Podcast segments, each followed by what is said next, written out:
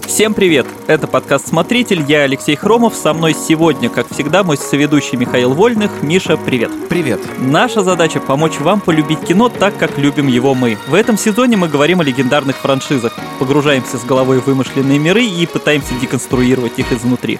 Устраивайтесь поудобнее, мы начинаем.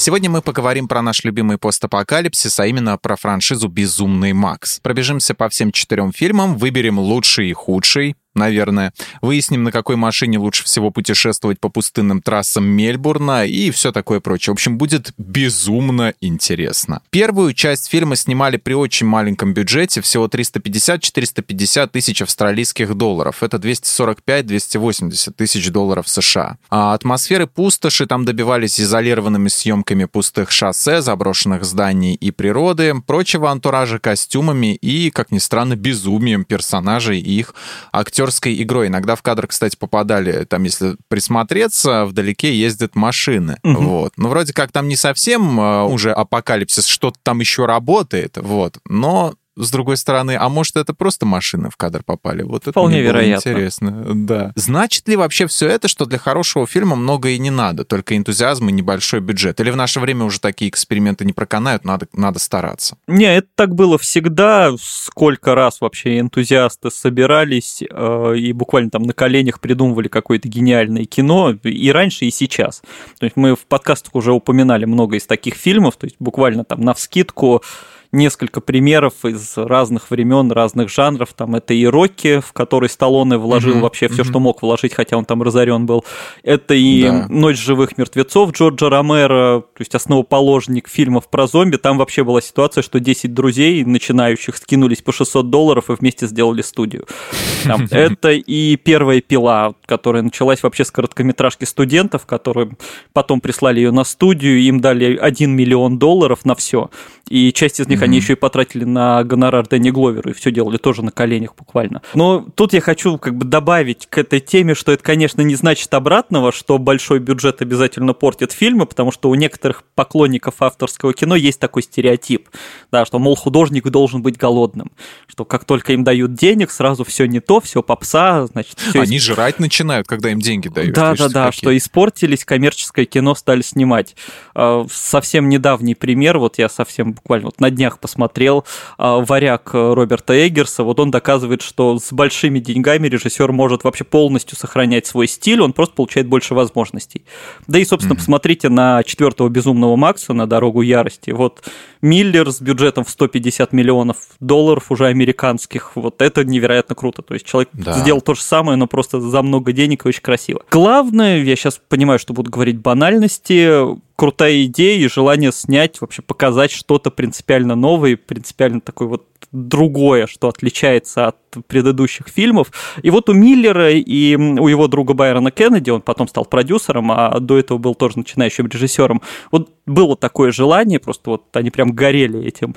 Э, Миллер на тот момент вообще работал в скорой помощи, и он как раз насмотрелся на множество аварий с жертвами, и вот они тогда задумали вот эту идею и решили собрать денег на фильм, и, кстати, они зарабатывали тем, что брали дополнительные смены на скорой. Вот, и если вдуматься, отчасти первый «Безумный Макс» — это такая в хорошем смысле даже агитка за правильное поведение на дорогах, да, отчасти замешанная на ожидании апокалипсиса. И Угу. Почему это все родилось? Они, они буквально все вот брали, можно сказать, из жизни. Конец 70-х, Австралия, да, с одной стороны, в стране вот этот культ э, маслкаров среди молодежи, то есть подростки как бешеные гоняют по дорогам, которые не предназначены для таких скоростей, вообще для такого лихачества. Ну, как сейчас самокаты электрические, да?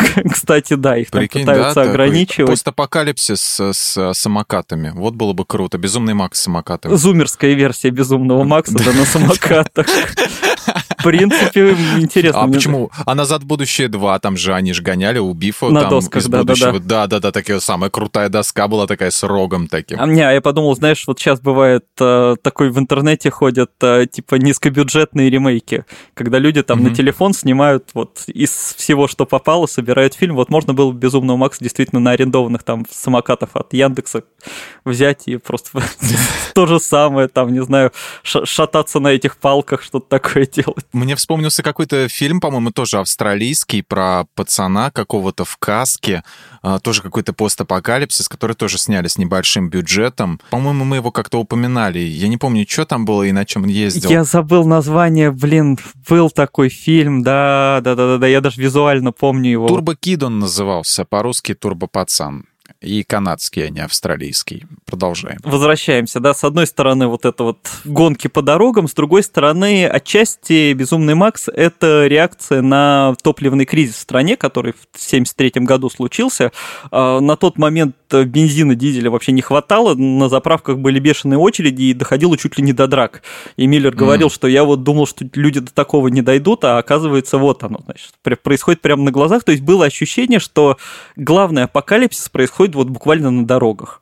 Mm-hmm. Люди там дерутся, сами себя убивают, вот, и, собственно, об этом решили снять. А, и тут, кстати, можно вернуться к бюджету и чуть-чуть даже пофантазировать, потому что, ну, они там сколько-то насобирали денег на своей скорой, естественно, немного. А потом к студиям обратились, что-то разослали какие-то, значит, э, пробы сценария, и им дали аж вот 350 тысяч австралийских долларов. Это, конечно, было совсем мало. Ну, хоть что-то. Да, ну, хоть что-то, но все равно это вот можно сказать, копейки такие, да, и они даже не добились разрешения на съемки в городе. Именно из-за этого съемки перенесли на пустоши куда-то подальше. Пригород Мельбурна, да? Да, да. И, по сути, апокалиптичные картины вот эти родились из-за того, что у них не было денег ни на нормальные декорации, ни на натурные съемки в городе. А-а-а. То есть даже поменялся сюжет, да.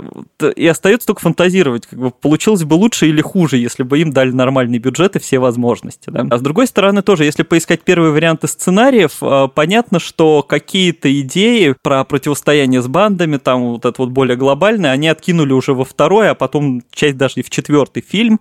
И вот снова возникает вопрос, а как бы, если бы они все это собрали тогда, выглядело все в 79 году? Собственно, это опередило бы время, и никто бы не понял, или наоборот, это был бы какой-то прорыв там покруче Звездных войн. И следующий вопрос у меня тоже сразу возникает, а что бы стало с Мелом Гибсоном, если бы за большие деньги позвали не его, а, то есть тогда еще вообще неизвестного начинающего театрального актера, а какую-нибудь звезду австралийского кино. Я, кстати, когда об этом думал, я сходу не вспомнил ни одного известного австралийского актера до, до Гибсона. Вот. Э, ну, они, конечно, Я чуть только Марго Робби вспомнил из современных, и все.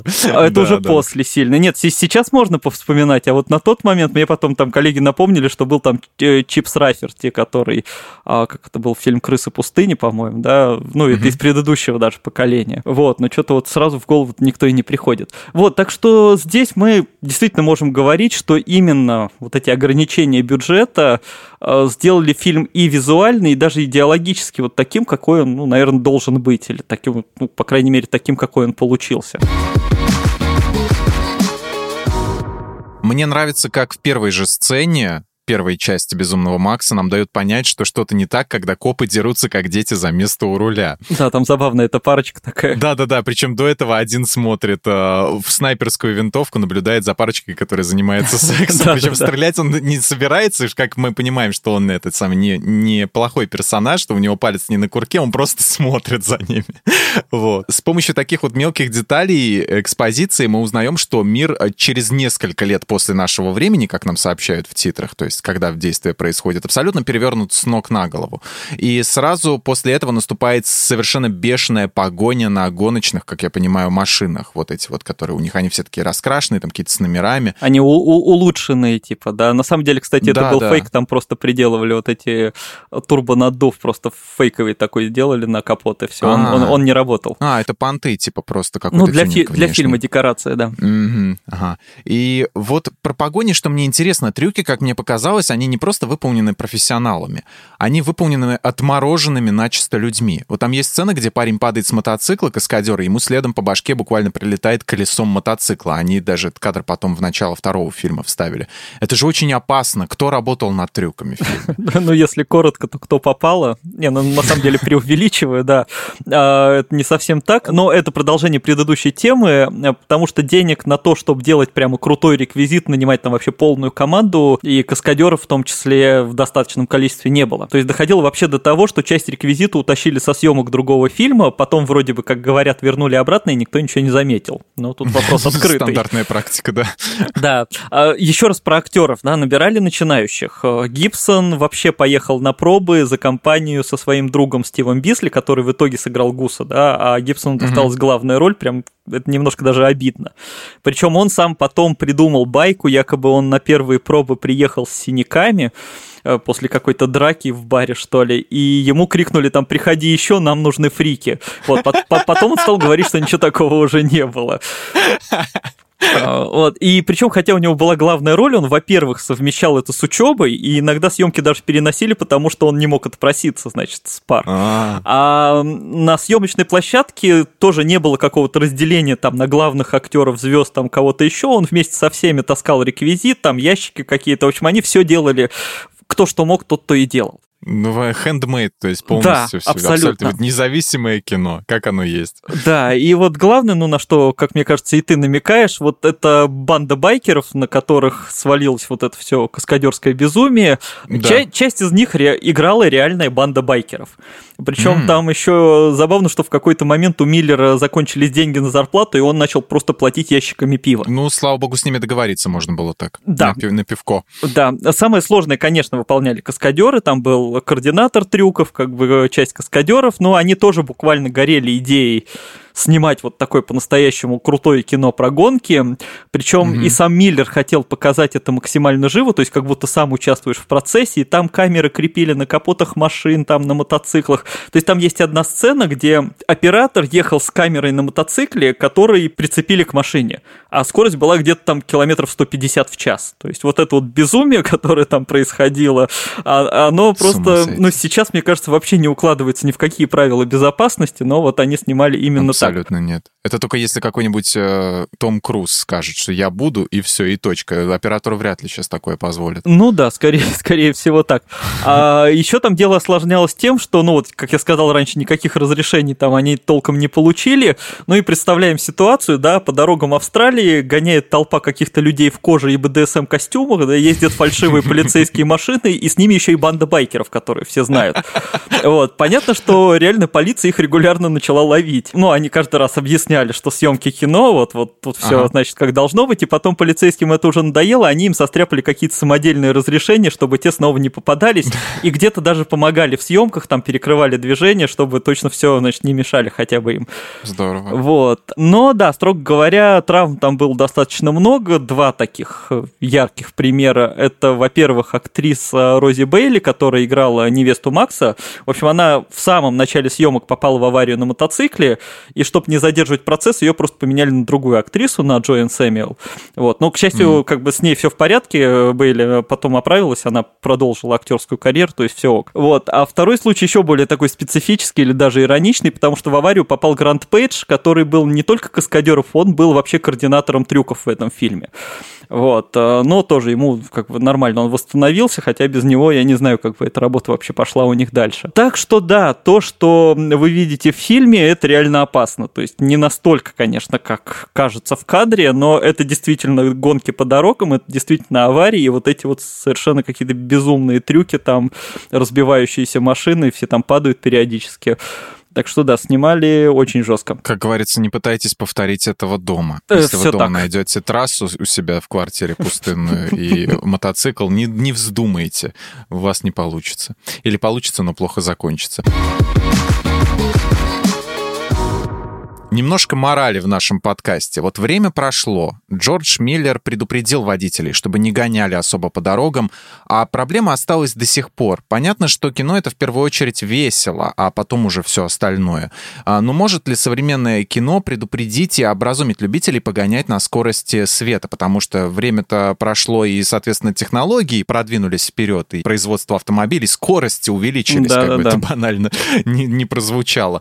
Или все вот эти вот попытки, они сейчас воспримутся как пропаганда от престарелых зануд и пешеходов. Вообще мне сходу так хотелось начать отвечать, что ну там в мире, где существует форсаж, который так романтизировал когда-то уличные гонки, ну в первых фильмах, mm-hmm. и там в мире, где все любят бригаду, а, вряд ли что-то сработает из кино в плане морали.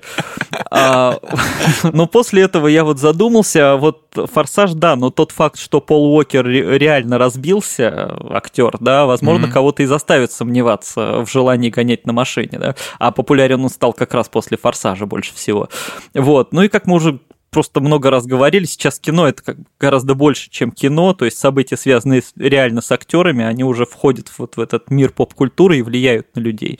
Ну, там, я не знаю, наверное, вежливо не стоит вспоминать всяких русских актеров, которые тоже попадали в аварии, там, в неадекватном состоянии. Но вот мне кажется, что вот только это уже влияет, как бы. Ну, кино, оно вообще, конечно, несет моральную функцию, но мне всегда казалось, что фильмы, ну, вот, может, это прозвучит как-то высокопарно, но это все-таки больше о душе, да. И тот же «Безумный Безумный Макс, о чем, кстати, многие забывают, это тоже не совсем про постапокалипсис, как там во втором и дальше фильмов.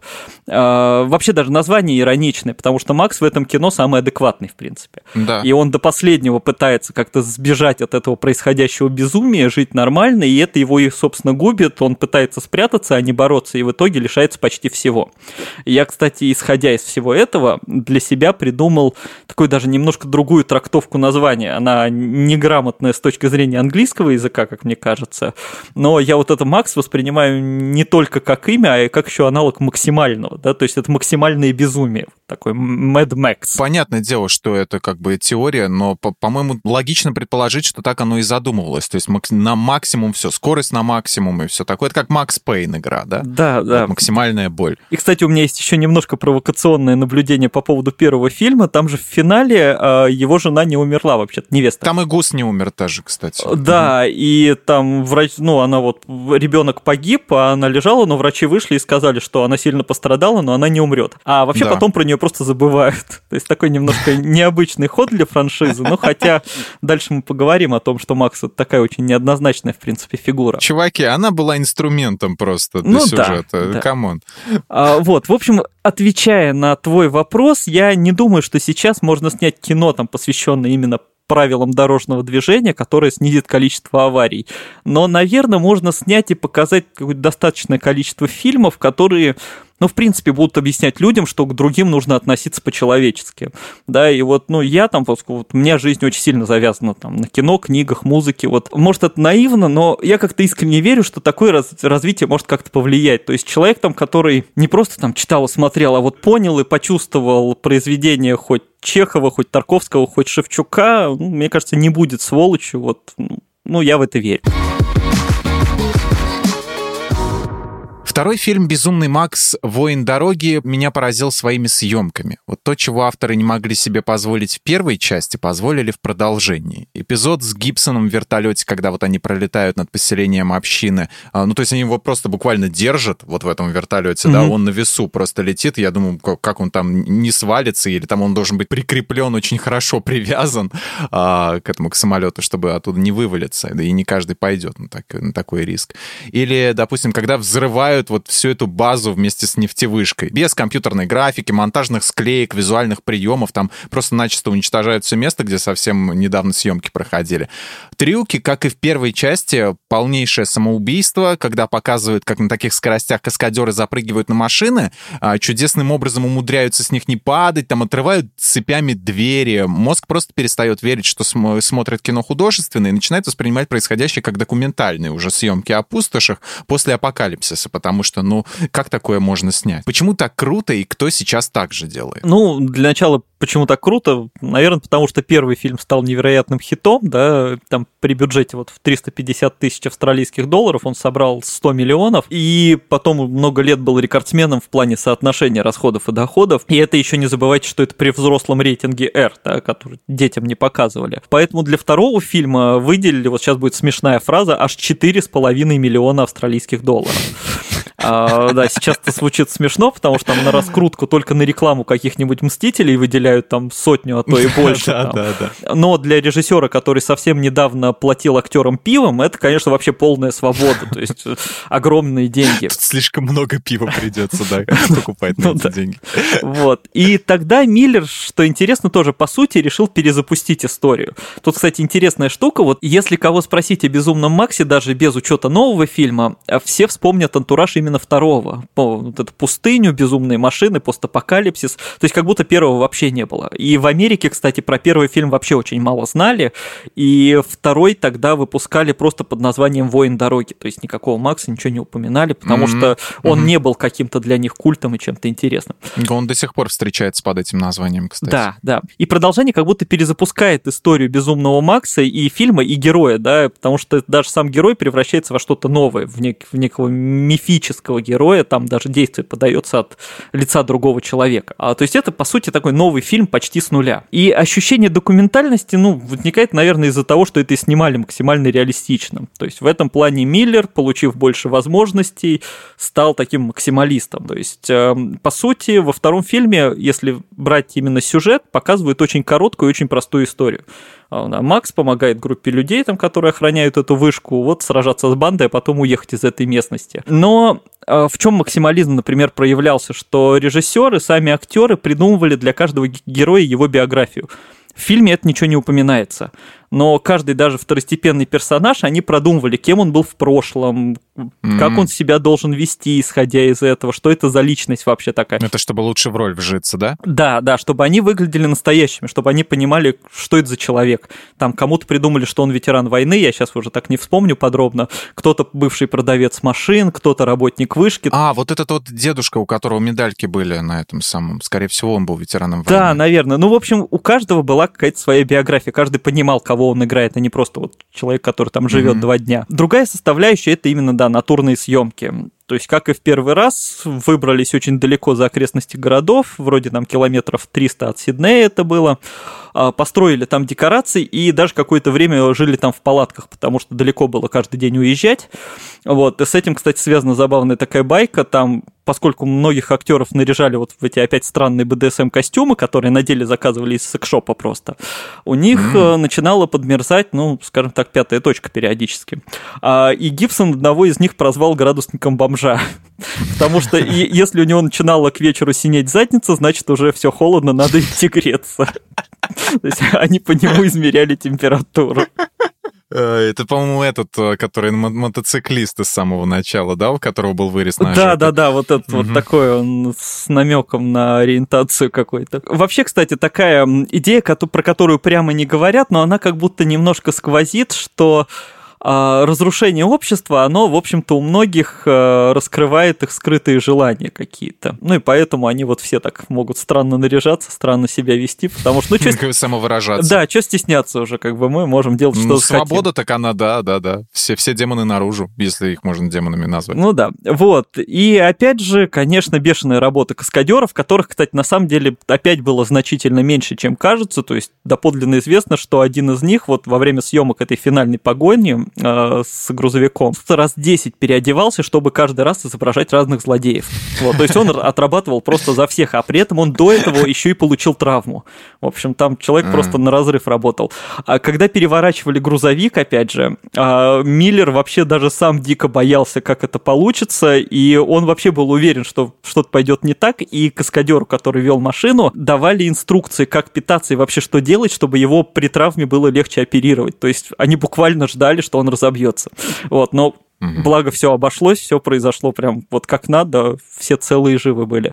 Вот, то есть да, получается снова максимальный реализм. И поэтому он и смотрится так реалистично, потому что, ну, как мы уже много раз говорили, да, все нарисованное устаревает, а ну, если ты взорвал что-то или перевернул машину, она и спустя 30 лет будет смотреться как нормально переворачивающаяся машина. А по поводу того, кто сейчас так делает, ну, как бы известно, что Нолан любитель все там максимально реалистично да, да, да, Нолан ставить. в первую очередь в голову приходит. Да, вот вспомнился еще фильм такого совсем другого порядка, Вальгала сага о викинге э, Николаса Виндинга Рефна. Э, он там тоже просто принципиально отказывался от графики, и этим, кстати, даже обманул Мэтса Микельсона, потому что тот думал, что у него роль без слов, ну, она действительно была, значит, без текста, вот он думал, ага. что раз э, роль без текста, то готовиться будет очень легко. А в итоге оказалось, что надо ехать в Шотландию, там валяться в грязи, залезать в холодную воду и реально драться друг с другом. В общем-то, оказалось... Лучше бы это были слова, да. Да, оказалось чуть посложнее.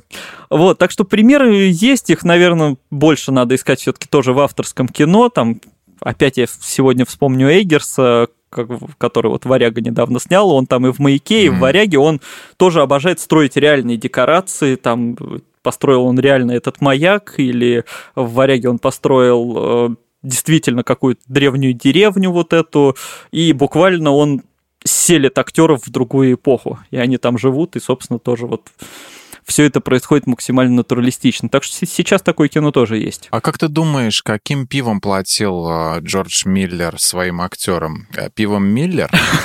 Нет, я думаю, каким-то австралийским, вряд ли мы его знаем. Я вообще ни, ни разу не пил австралийское пиво, оно вообще известно в мире или нет. Теперь, теперь и не узнаем, у нас свой Mad Max начался. Ну, что-то вроде, да. А вот нам слушатели могут написать в комментариях, вы когда-нибудь пили австралийское пиво? А если да, то, как, то какое оно? Его. Мы облизнемся. Автомобили и мотоциклы во второй части стали такими же безумными, как и их водители. Эту технику специально делали для съемок? Да, но в этом как раз отчасти гениальность безумного Макса и первого, и особенно второго. А, то есть, строго говоря, все эти машины сделаны на основе реально существующих машин и мотоциклов, то есть им просто переделывали дизайн, что-то довешивали, что-то состаривали, что-то отламывали. Там. А, и там такие на всяких форумах давно обсуждают, какие именно модели использовали, что это вообще было. То есть получается, что тачки очень странные, такие постапокалиптичные и необычные, но по сути реальные. И вот легко просто поверить, что после кризиса, да, из оставшихся запчастей, там, из говна и палок, люди будут пытаться собрать вот что-то такое.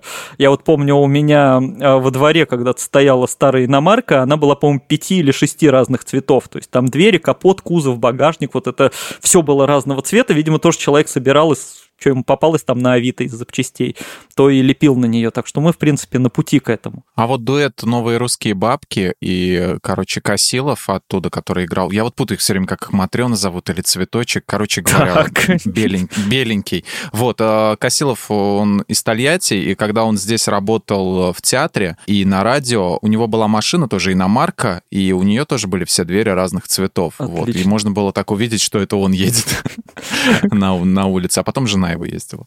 Как я люблю твои неожиданные ассоциации. Вообще кто-нибудь ждал в подкасте про безумного Макса услышать про новых русских бабок? Это же великолепно. Безумный Михаил.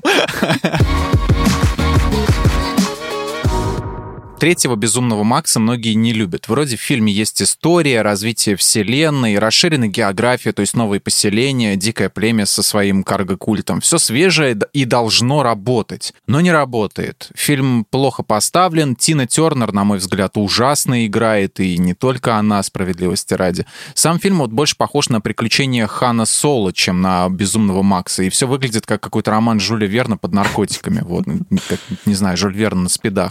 Вот тем не, тем не менее, кассу он, опять же, собрал при 10 миллионах долларов, сборы 30 миллионов.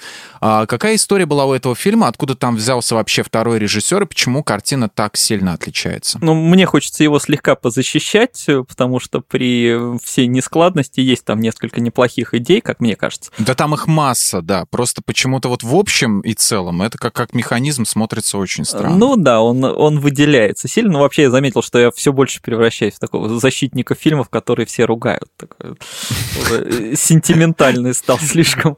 Против системы идешь, да. Не-не, наоборот, такой Дед Мороз такой. Ну, ну что, давайте. Да, да, давайте жить дружно. Да-да-да. Вот, от, откуда взялся второй режиссер? А, ну, причина довольно трагичная. Умер как раз напарник Миллера Байрон Кеннеди. А, и mm. тому было тяжело одному продолжать работу. Ну и вообще он был в достаточно сильной депрессии за это. Вот он, и он поэтому позвал себе в помощь а, Джорджа Аги Килви ходили вообще слухи какое-то время, что Миллер, значит, занимался только экшеном в фильме. Экшена там не очень много, а второй режиссер, значит, и снял весь основной сюжет, поэтому получилось так странно. Но потом они mm-hmm. сами говорили, что это разделение было очень условным, что не было ничего такого, и Миллер тоже все время торчал на площадке, то есть все они снимали вместе. Что до самого фильма, да, он другой, ну, в первую очередь вообще он перестал быть фильмом про машины, да, там есть это относительно ну, как бы мало, там только в конце... Погоня вот это... там только в конце, да. Да, да, да, и она такая, не такая кровавая. Кстати, у фильма даже возрастной mm-hmm. рейтинг стал ниже. Но, на самом деле, вот что мне понравилось, это ведь как раз первая и пока что единственная попытка взглянуть на мир Безумного Макса вот чуть пошире. Потому что раньше нам показывали именно совсем частные истории. Да? В первом фильме Макс, защищающий свою семью, там плюс чуть-чуть про его коллег и друзей. А второй фильм это вот вообще максимально такая линейная история, где вот он встречается с этой группой людей, и потом они уезжают. А тут уже какой-то город, да, противостояние каких-то угу. там властимущих. Э, потом Макс вообще находит вот этих детей, которые ждут спасения.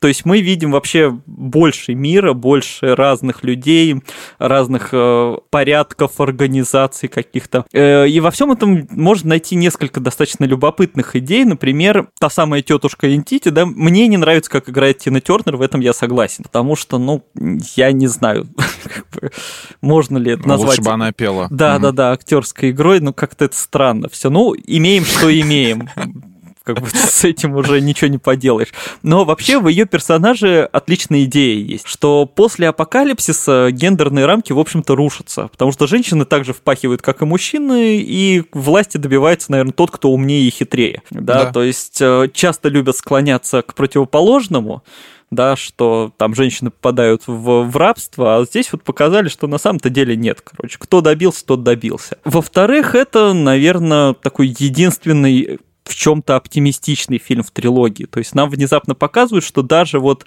в таком кошмаре, в этом развале, во всем есть место какой-то надежде, вере в будущее.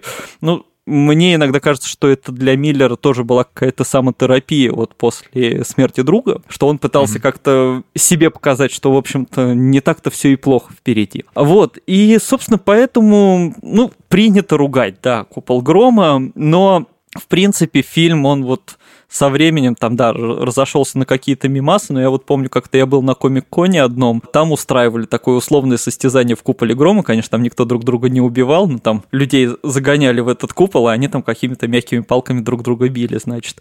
Ну, то есть он все равно вошел в историю, и он не так ужасен, как все любят говорить, а просто он другой. Как мы узнаем из третьей части, Макс — это просто фольклорный персонаж, легенда, и им мог быть кто угодно. У него нет прошлого и будущего. Его друг из второй части, вот этот вот гиропилот, он mm-hmm. вообще его не узнает при встрече. Хотя там есть такой момент, типа, ты, он говорит ему, и зритель думает, ага, он его узнал. Mm-hmm. Он говорит, ты поведешь, типа, этот самый вертолет, у тебя будет это самое, на тебя возложим эту миссию. То есть он совсем его не узнал. Mm-hmm. А, на миф также намекает история вот про разбитого летчика, за которого его принимают дикари. Это пошло на пользу последнему фильму, где Макса сыграл вообще Том Харди. А, ну, не похожий на Мэла Гибсона никак а, актер. Фьюри Роуд действительно, он будет а, последним во всей этой истории, потому что он очень хорошо получился, и на такой высокой ноте логично было бы прикрыть лавочку, и, и, или это я все размечтался, и продолжение будет. Мне вообще нравится раскрытие этого героя от фильма к фильму, то есть про первый вот я уже сказал, а со второго, ну, он, в общем-то, даже если брать именно личность, вот, которая появляется на экране, он перестает быть, по сути, положительным персонажем, Потому что, ну, да, это да, самое да. классное. То есть он во второй части ввязывается в разборки просто потому, что хочет добыть бензина. У него нет мысли, да. там надо спасти человека, он просто подбирает этого человека и приносит его на базу, чтобы обменять его на бензин. Да, он и уезжает потом, не, спас, не рвется их спасать. Да, всех, да. И этот трак. так у него каждый раз происходит. Он постоянно повторяет, что его разборки эти не касаются, что у него частные интересы, что я хочу mm-hmm. вернуть машину, я хочу там добыть бензин, в конце концов я хочу выбраться из цепей. Да, и вот это очень классная мораль, потому что ну, человек может быть не очень даже хорошим, да, у него могут быть вполне корыстные побуждения, но если он делает добрые дела, то какая, в общем-то, разница? То есть в итоге-то он всем помогает, да, в итоге он действительно спасает эту команду, он выезжает на этом грузовике, там он в четвертой части девушкам помогает. Достаточно, чтобы в тебе была какая-то капля человечности там или совести, и ты уже вот не можешь пройти мимо какой-то откровенной подлости, там, убить вот этого великана с разумом ребенка, там, да, или там бросить слабых, не, не помочь детям. Понятно, что уже дальше идут, особенно в третьей части, какие-то религиозные даже намеки, да, что он действительно какой-то такой образ почти спасителя, да, его там пок... Мессия, да. Да, показывают даже сначала вот с длинными волосами такого. А, но все-таки это действительно очень правдивая такая личность, которая вот да, возможно, он каждый раз разный, да, даже можно предположить, что это каждый раз разный человек, просто вот собралось это все в легендах в некую одну личность по имени Макс, да, в четвертом фильме он же только mm-hmm. в конце и признается, что его зовут Макс, да, то есть это в да. принципе может быть вообще другой человек. Последняя или нет истории неизвестно, но на самом деле, учитывая, что Миллер, ну, скажем так, не распаляется во франшизе, то есть он снимает все сам и не спешит, как мы увидели с четвертым фильмом, да, перерыв был очень большой. Да то, ну, по крайней мере, у меня нет опасений, что это превратится в какой-то вот бешеный конвейер, когда там по два фильма в год будут выпускать, и там накопится 50 частей. Ну, смотря кому он достанется еще. Ну, если достанется. А, ты имеешь в виду по после ухода Миллера, да? Что, ну, куда перейдет? Да, может быть. А может, Миллер как Лукс продаст его, скажет. А, а вот, вот не похоже, не похоже. Мне кажется, он как-то так спокойно, с одной стороны спокойно, с другой стороны трепетно относится к этой франшизе. Но будем надеяться. Да. Сейчас снимают приквел про молодые годы Фуриосы. Там ее будет, кстати, играть, боже мой, а, а, Аня Тейлор-Джой. Я вообще счастлив и безумно этого жду. Просто сочетание Миллера и Ани Тейлор-Джой это для меня какой-то почти идеал. А, вот, говорят, что там и Несмертный Джо тоже мелькнет из четвертого фильма. А, ну, вообще, как бы самое странное во всей этой франшизе, когда там даже того же Миллера спрашивают, когда все это происходит, в какой хронологии, он сам периодически меняет свое мнение. Вот, ну, действительно, там, вроде бы четвертый это между первой и второй, на самом деле никто не знает, поэтому, в общем, в любой части может мелькать кто угодно, там, как он сам говорит, время идет немножко по-другому. Появится ли сам Макс, ну, кто его знает, потому что, да, если это действительно миф такой, ну, он может существовать вечно, он может как-то преобразиться, может стать другим.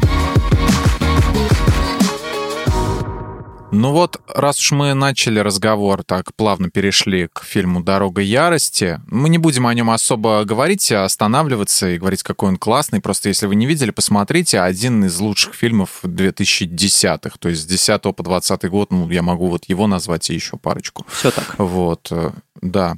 На Blu-ray его сейчас можно найти в двойной версии, цветной и хромированный, э, так называемый. То есть это черно-белое. А я смотрел обе и не могу выбрать, на самом деле, какая мне понравилась больше. Если оригинальная задумка Миллера была вот черно-белой, тогда вопросов вообще нет. Но, с другой стороны, цветная версия, она очень похожа на «Воина дороги», что вызывает ностальгию. И что ты посоветуешь зрителю, который, может быть, вообще не в курсе про черно-белую версию, что такая существует? Ну да, вроде поговаривали, что Миллер э, хотел снять изначально вот черно-белую такую, но типа не позволили, ну потому что черно-белое кино пользуется меньше популярностью. Ну да, авторское будет уже какое-то такое не массовое. Да, да, на самом деле, по-моему, на этот вопрос нет ответа, что из этого лучше, но вот я как-то попробую это сформулировать. Хотя я сначала предложу слушателям другую игру.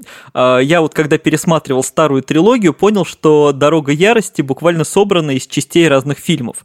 Вот там в первом вот бабка стреляет из большого такого ружья, да, вот что тоже потом появилось. Да, да. Вот там главарь этой банды байкеров потом будет играть несмертного Джо, хотя он вроде в первом фильме погиб, но кому какая разница. А вот mm-hmm. во втором вот эти лысые люди с белыми глазами, там кто-то качается на длинной палке, да, вот эта погоня за грузовиком в конце концов тоже. В третьей части есть великан и карлик, которые тоже появились там уже в роли злодеев в четвертой. В общем, просто ищите, какие моменты из каждой части собрали в четвертом фильме. Это действительно очень классно перекликается.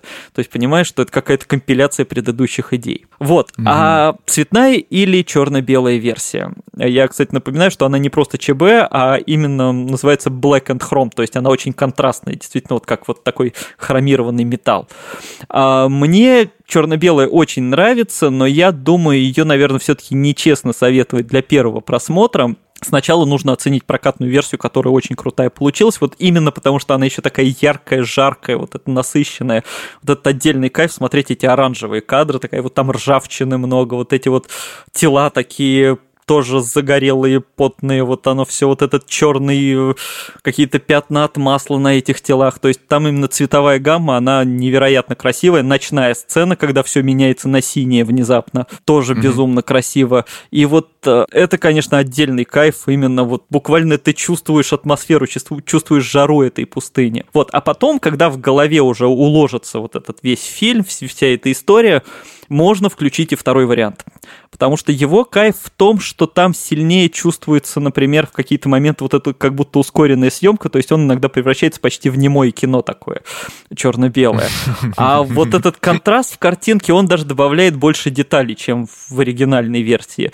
И это получается прям такой металл, я имею в виду сейчас стиль музыки, да, то есть такой блестящий, холодный, кайфовый, и я вот даже задумался, что было бы классно сделать, может, какой-то такой фанатский монтаж, может быть, подрезать какие-то диалоговые сцены, которых и так немного, сделать mm-hmm. это просто немым фильмом и под саундтрек из какого-нибудь металла такого жесткого. Вот примерно как гитарист играет у них, значит, на этих, который катается с ними на машине, да? Да, да. Вот, да, сделать да. весь фильм под такой саундтрек, просто без остановки, без текста. И что это будет реально так такое вот металюжное немое кино, там, часа на полтора. Слушай, а может ты сделаешь и в Инстаграм запустишь, а вдруг Джордж Миллер э, посмотрит, это репостнет тебя? Нужно подумать, нужно еще сделать вставочки такие, знаешь, вот как в немом кино, когда текст идет такими отдельными в рамке предложениями. Да-да-да-да, где они кричат что-нибудь, и потом текст на черном Да-да-да, такой с восклицательными знаками. Да-да-да. Можно попробовать. Вообще, кто умеет, вообще я бы очень советовал это сделать. Это действительно очень крутая штука получилась бы. Вот, поэтому, мне кажется, обе версии очень классные. Сначала одну, потом вторую, и потом уже для себя сравнивайте, что интересней получилось. Спасибо всем, кто слушал этот выпуск. С вами были Алексей Хромов и Михаил Вольных. Подписывайтесь на подкаст «Смотритель» на всех платформах, ставьте лайки и звездочки. А еще не забывайте про наш канал и чат в Телеграме, они так и называются «Подкасты лайфхакера». Там мы обсуждаем свежие эпизоды, делимся мыслями и просто общаемся. А еще у нас появился новый подкаст «Слушай это просто», где мы объясняем сложные вещи простым и понятным языком. Ну а мы с вами прощаемся. Пока. Пока.